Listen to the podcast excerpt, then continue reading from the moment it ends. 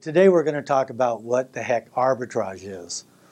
We hear that on the financial news all the time and it sounds incredibly sophisticated. It's really not. You borrow money at 4%, you make 5% on your investment, you've successfully arbitraged the way it's supposed to be. So here's the deal. If you're wondering how to get started and you don't have enough to buy real estate or maybe you're not into real estate right now, you want some notes at a discount because you know those are high yield.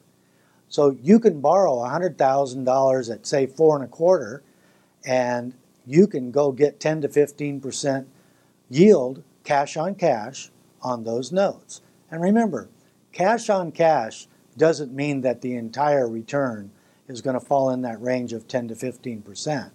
It means if you add your payments up, divide by what you paid for the note, and it comes out 12%, your cash on cash for that note was 12%.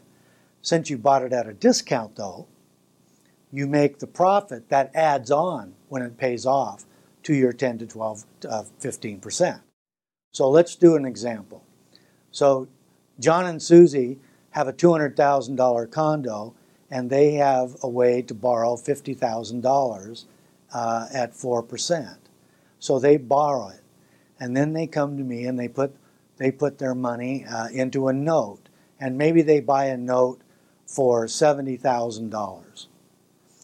And they get payments on that note that end up being somewhere in the vicinity of, say, $8,000 a year total. Well, they put 50,000 in it. They're making 16%.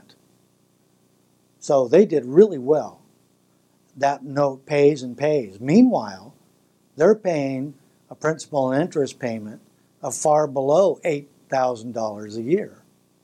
And so that note payment is not only more than enough, even after tax probably, to pay their, their new house payment at four and a quarter.